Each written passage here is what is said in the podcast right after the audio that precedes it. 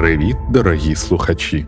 Це подкаст Лиходії, в якому ми знайомимося з серійними вбивцями і зблизька розглядаємо найгучніші злочини, які коли-небудь скоїли люди.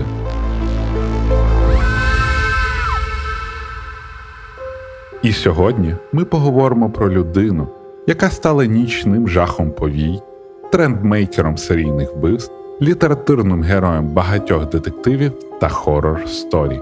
Це Джек Різник. Свого часу ця людина стала рок-зіркою газет, хоча була далеко не першим серійним вбивцею, та й сексуальний мотив на той час вже далеко не унікальне явище. Але один фактор відрізняє його від більшості серійних маньяків його не спіймали.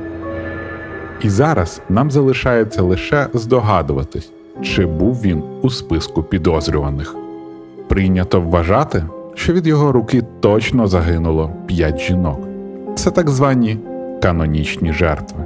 Хоча загалом у районі Уайтчепелу в той час було скоєно 11 схожих вбивств, тому ніхто точно не знає, скільки жертв полягло від його руки. Принаймні одне з них ми розглянемо більш детально та поміркуємо, наскільки воно вписується у почерк Джека. Лондон 1888 рік. Ще немає двохповерхових автобусів, а місто грязне, сіре, в ньому панують розпач та безвихідь. Особливе пригнічення викликав райончик Уайтчепел в серці Іст-Енду, де після заходу сонця вийти на вулицю змушувало або крайня потреба, або крайня необачність. Це був мурашник емігрантів, велика частина з яких євреї з царської Росії, хронічна бідність, відсутність роботи, расизм, насилля і масова проституція. 1200 проституток на район далеко не найбільш привабливий опис цього місця. Однією з них була 43-річна, не надто приваблива Мері Енн Ніколс, яку всі називали просто Поллі. Проститутка, яка вела звичайний для багатьох жінок Уайтчепелу спосіб життя, заробляла сексом, а гроші витрачала на нічліжку та пиво в пабах. Колись вона мала чоловіка слюсаря і п'ять дітей, але між стаканом і сім'єю вона обрала стакан. Через масовість проституції розцінки на сексуальні послуги були не надто високими, але Полі якось трималась на плаву та не вмирала з голоду. П'ятниця, 31 серпня 1888 року. Була ясна ніч, яка спонукала випити у колі друзів та не віщувала біди. Принаймні, саме так думала Поллі. Вечір вона провела у пабі на Бріклейн. Відспівавши всі пісні, які славлять королеву, Полі пішла спати у звичну нічліжку. Але в пабі вона трішки не розрахувала грошей, тому їй не вистачило кілька пенсів. Лондонські вахтери кінця 19 століття в районі бідняків мало чим відрізнялись від бабусь на прохідних теперішніх студентських гуртожитків. Тож двері нічліжки для Поллі залишились зачиненими. Оскільки вона була проституткою, більше не мала куди піти, то пішла на пошуки клієнта, аби отримати можливість поспати у ліжку. Невідомо, чи встигла Поллі підзаробити, але повернутися у нічліжку їй не судилось. Близько 3.40 ранку біля конюшні на Бакс Роуд, де зараз Дурворд Стріт, знайшли її тіло з перерізаним горлом і вспоротим животом. Помітив тіло робітник, який одразу побіг за поліцейським. Черговий правоохоронець прибув на місце за кілька хвилин, заявив, що пані віддала Богу душу, і пішов по лікаря, як і вимагала процедура. Медик на місці злочину побачив страшну картину. Спочатку їй двічі перерізали горло. Один із порізів був настільки глибоким, що вскрив шию аж до хребта. Вбивця зробив декілька маленьких ран поперек живота, але ось ця повздовжна, що має зигзагоподібну форму, глибша. Ще дві рани він залишив біля вульви. Матку він вирізав та забрав собі. На все знадобилося кілька хвилин. Вкрадена матка підказала про сексуальний підтекст вбивця і в майбутньому дало можливість кримінологам написати декілька абзаців у свої наукові роботи. Слідча група на чолі з Едмондом Рідом застрягла на місці. Жорстокість вбивства вимагала негайних дій, але поліція не мала жодного свідка, жодної зачіпки. Це була проститутка, бідний район. Доказів вбивця не лишив, а кількох проституток вже раніше вбивали за різних обставин. Поліція міркувала, чи не може це бути одиночне вбивство. До справи підключився навіть Скотленд Ярд, адже вбивство проституток у Уайтчепелі вже ставали звичним злочином. Але це в Дойлівському Холмсі розслідування йшли як по маслу. Лондонська реальність слідчих була більш жорсткою та прозаїчною. Зараз криміналісти кажуть, що рани, які наносив Джек, свідчать про доволі рідкісну поведінку. Удари ножа мають на меті позбавити жертву життя, дуже точні та вивірені. Він перерізав горло дуже майстерно. Але окрім того, він наносив багато експресивних ударів, просто щоб понівечити жертву. Така поведінка вкрай рідкісна і з часом лише погіршується. Як ви здогадались, справи не посунулись взагалі ні в яку сторону, а так і залишилось на Бакс Роуд. Жодних зачіпок слідство не мало, тож вбивця знов вийшов на вулиці нічного Лондона в пошуках жертви. Вже через тиждень, 8 вересня, його рука позбавила життя 48-річну Енні Чепман, яку знали як Чорняву Енні. Наприкінці місяця вона мала святкувати день народження, але кінжал Джека Різника позбавив її не лише свята, а й життя. Приблизно о 5 5.30 ясного сонячного ранку жінку бачили в компанії чоловіка, якого потім описали як збіднілого аристократа. Свідки навіть почули, як він спитав в неї, Згодна? а вона відповіла: Так, окей. вже через півгодини, о 6 ранку, пожилець будинку номер 29 на Хенбері Стріт знайшов жінку на задньому подвір'ї. Зайти у той двір можна було єдиним способом через коридор будинку. Так що саме Джек прийшов у той двір разом з дівчиною, і саме він був тим збіднілим аристократом. Це вбивство було просто мега ризикованим. В будинку було 20-30 людей. З місця вбивства лише один шлях втечі на вулиці світло. Хтось може побачити плями крові на одязі, зібрати натовп, віддухопелити і віддати поліції. Але все пройшло добре. Це дає підстави припускати, що вбивця теж жив поблизу і дуже добре знав район. Поліція прибула і побачила ту ж картину, що й тиждень тому: тихе місце, повія, перерізане горло та вкрадена матка. Слідчі з підопічним бігом побігли по району для збору даних і отримали багато свідчень про збіднілого аристократа. Ну, а виглядав, виглядав він як, людоньки добрі. У розпачі питали копи. Багато свідків описали чоловіка, але всі давали настільки різний опис зовнішності, що намалювати бодай один цілісний портрет було просто неможливо. Поліція не знала ані кого шукати, ані що робити, аби стати вбивці на заваді. Тут справу активно втрутились газети, а це вже була халепа. Преса Англії у 19 столітті була голосом, який лунав чіткіше за голос самого Бога. Тоді в Британії був бум на друковане слово, і навіть щоденні помийки виходили мільйонними тиражами. Читання за сніданком декількох газет було цілком звичною справою. Після новин про чергове вбивство журналісти почали смакувати безпорадність поліції та проводити власні розслідування. Само собою в редакцію посипалися листи, в яких люди зізнавались у вбивствах і вимагали всенародної слави. Копи переглядали ту всю писанину і казали, що то повний булшит. Журналістів малограмотні листи теж не переконували, але 27 вересня 1888 року у Центральне інформаційне агентство надійшов лист, який привернув увагу журналістів і копів. Дорогий бос, я постійно чую, що поліція мене впіймала, але я досі на волі. Я не перестану вбивати повій, поки мене не візьмуть у кайданки. Остання робота була грандіозною, не дав дамі навіть шансу вирискнути. Я люблю свою роботу і хочу почати знову. Мій ніж такий гарний та гострий, тому приступлю до роботи, як тільки випаде нагода. Щиро твій Джек Різник. З того часу легенда отримала ім'я. Копи дали добро на публікацію в надії, що хтось впізнає почерк. Жодного результату це не дало, а через декілька днів журналісти та слідчі отримали від Джека справжній перформанс. 30 вересня 1888 року. Той самий неблагополучний район Лондона Уайтчепел. Перша жертва тієї жахливої ночі Елізабет Страйд на прізвисько Довга Ліз. 44-річна жінка у 0045 стояла на Бернер-стріт біля Датфілд Ярд. Це стало відомо завдяки чоловіку по імені Ізраїль Шварц, який якраз цей час звернув на цю вулицю. Як розповів свідок, перед ними йшов чоловік, який зговорив з ліс і хотів її кудись повезти.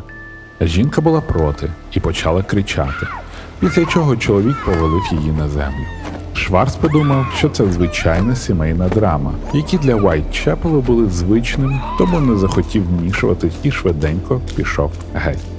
Але перед втечею Шварц зміг розгледіти чоловіка, якого згодом детально описав. Його зріст був десь 165 сантиметрів. На вигляд має років 30. Світла шкіра та коричневі вуса.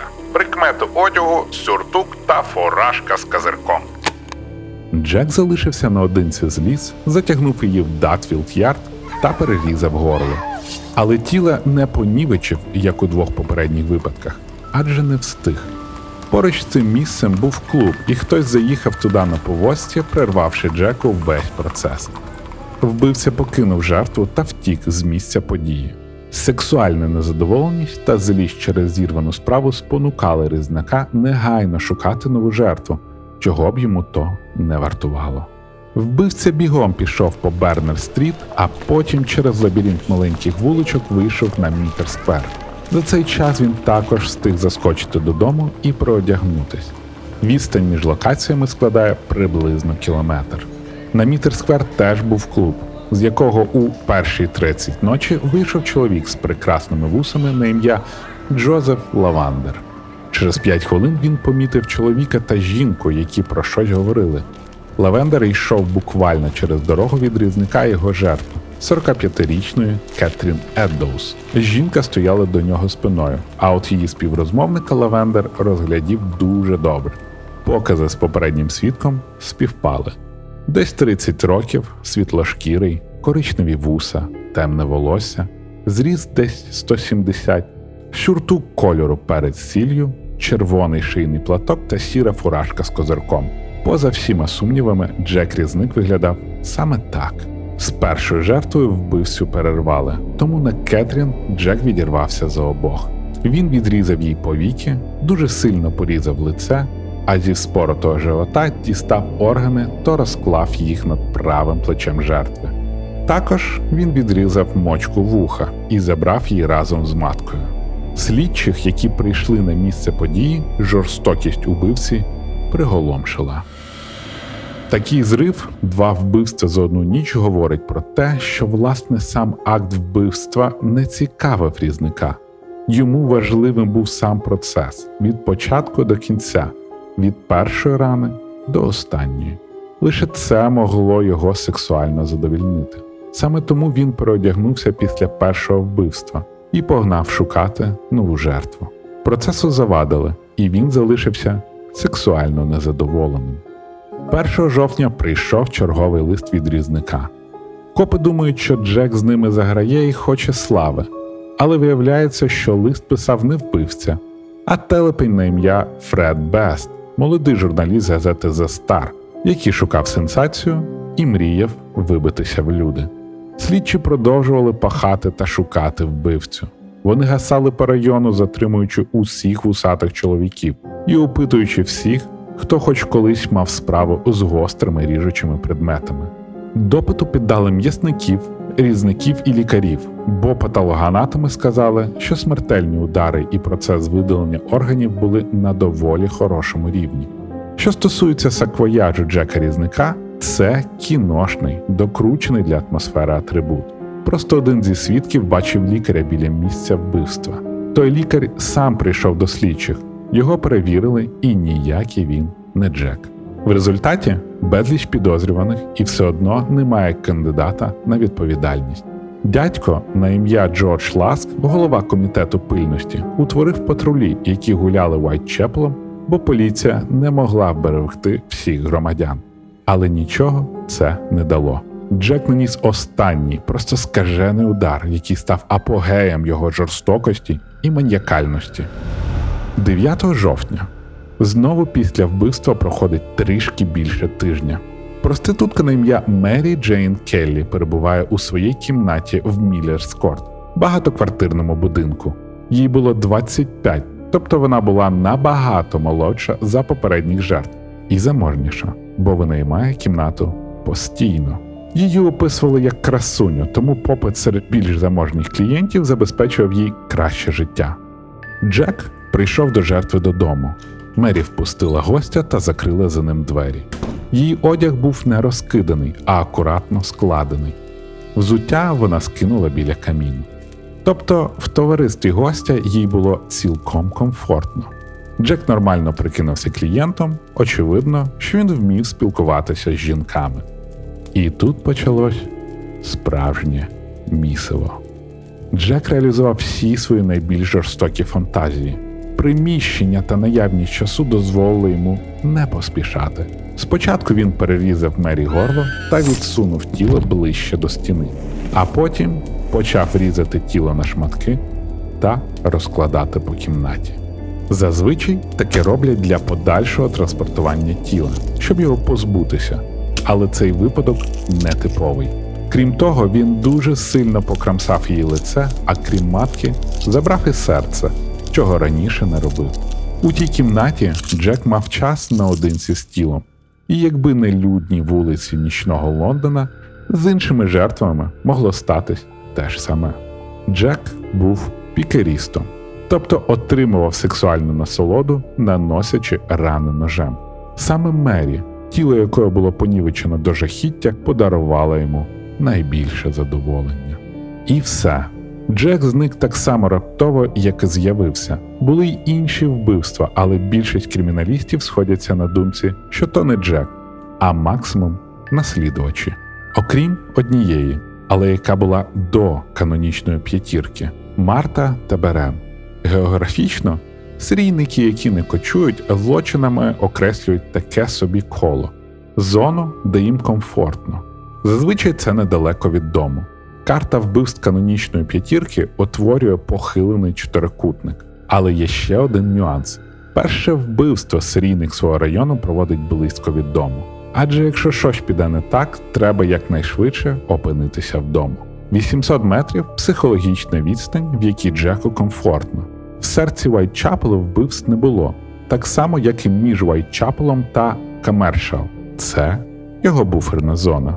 І вбивство Марти Теберем за географічним та психологічним портретом підходить до Джека. Сталося це 8 серпня 1888 року, буквально за місяць до першого канонічного вбивства. Марті Теберем було 39 років. Двоє дітей з чоловіком розлучились, і він відмовив їй в аліментах. Вона була вбита в George Yard Buildings, багатоквартирному комплексі з декількома входами. У ніч вбивства вона пила з подругою Пьорлі.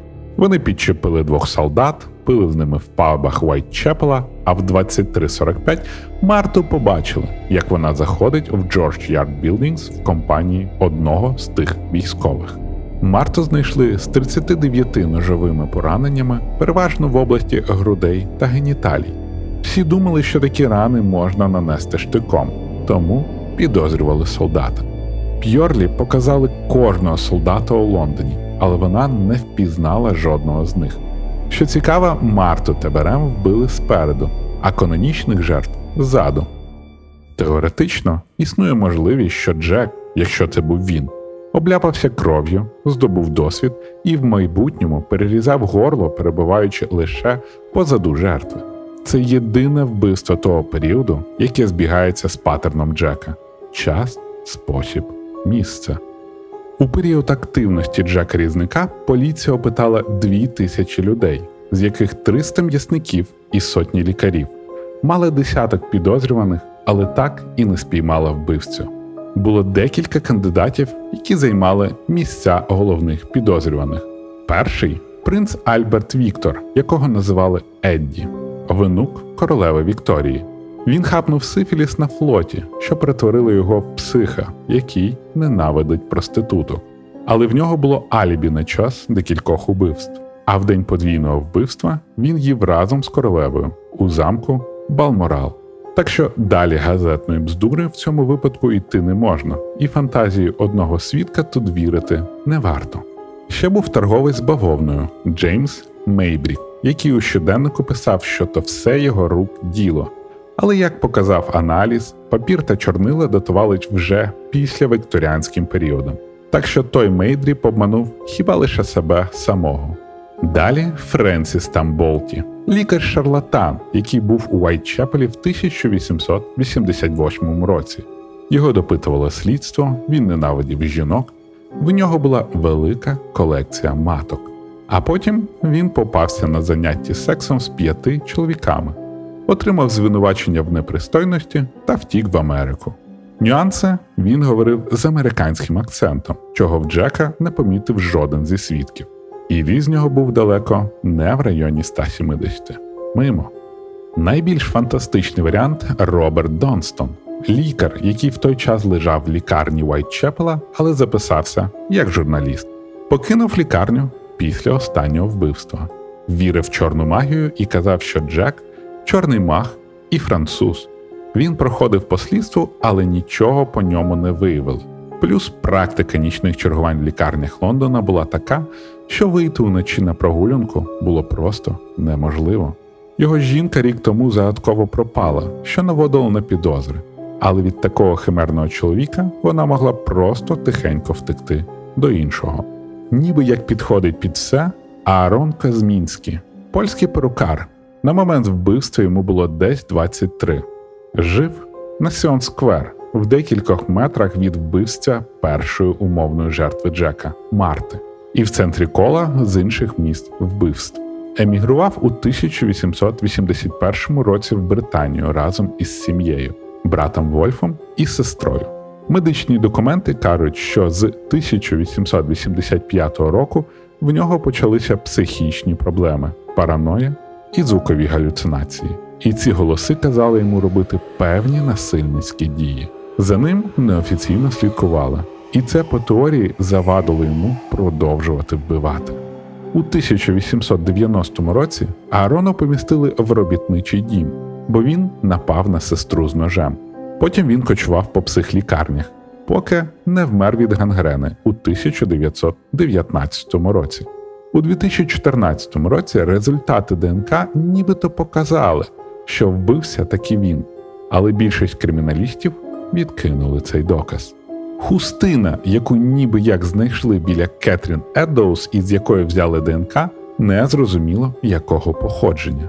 Її купили на аукціоні в 2007 році, і в справах про неї немає жодної згадки. Плюс, коли в 1891-му Козмінський попав в психушку, Ізраїль Шварц, перший свідок, відмовився глянути на нього і сказати, чи то вбивця. Ще один факт проти версії: Аарон не говорив англійською, а Джек, за словами свідків, говорив з жінками без проблем. Був ще один підозрюваний єврей, швець Натан Камінський, який відзначався агресивною поведінкою та грубим поводженням з проститутками, за жорстоке побиття однієї з яких був примусово поміщений у ту ж психіатричну лікарню, що й Аарон Козмінський 12 грудня 1888 року. Схожість прізвищ взагалі запутала детективів, але смерть Натана в грудні 1889-го трошки полегшила справу. Тож ким був Джек Різник? Хто був тим монстром, який втілив свої сексуальні фантазії у такий страшний спосіб? Чия легенда назавжди залишилася об'єктом детективів та страшних історій? На жаль, цього ми вже ніколи не дізнаємось, і Джек Різник в обнімку Зодіаком пішли у невідомість, звідки лунатиме пам'ять про їх страшні діяння. Бережіть себе, мої дорогі слухачі, і пам'ятайте, що в зла привітне обличчя.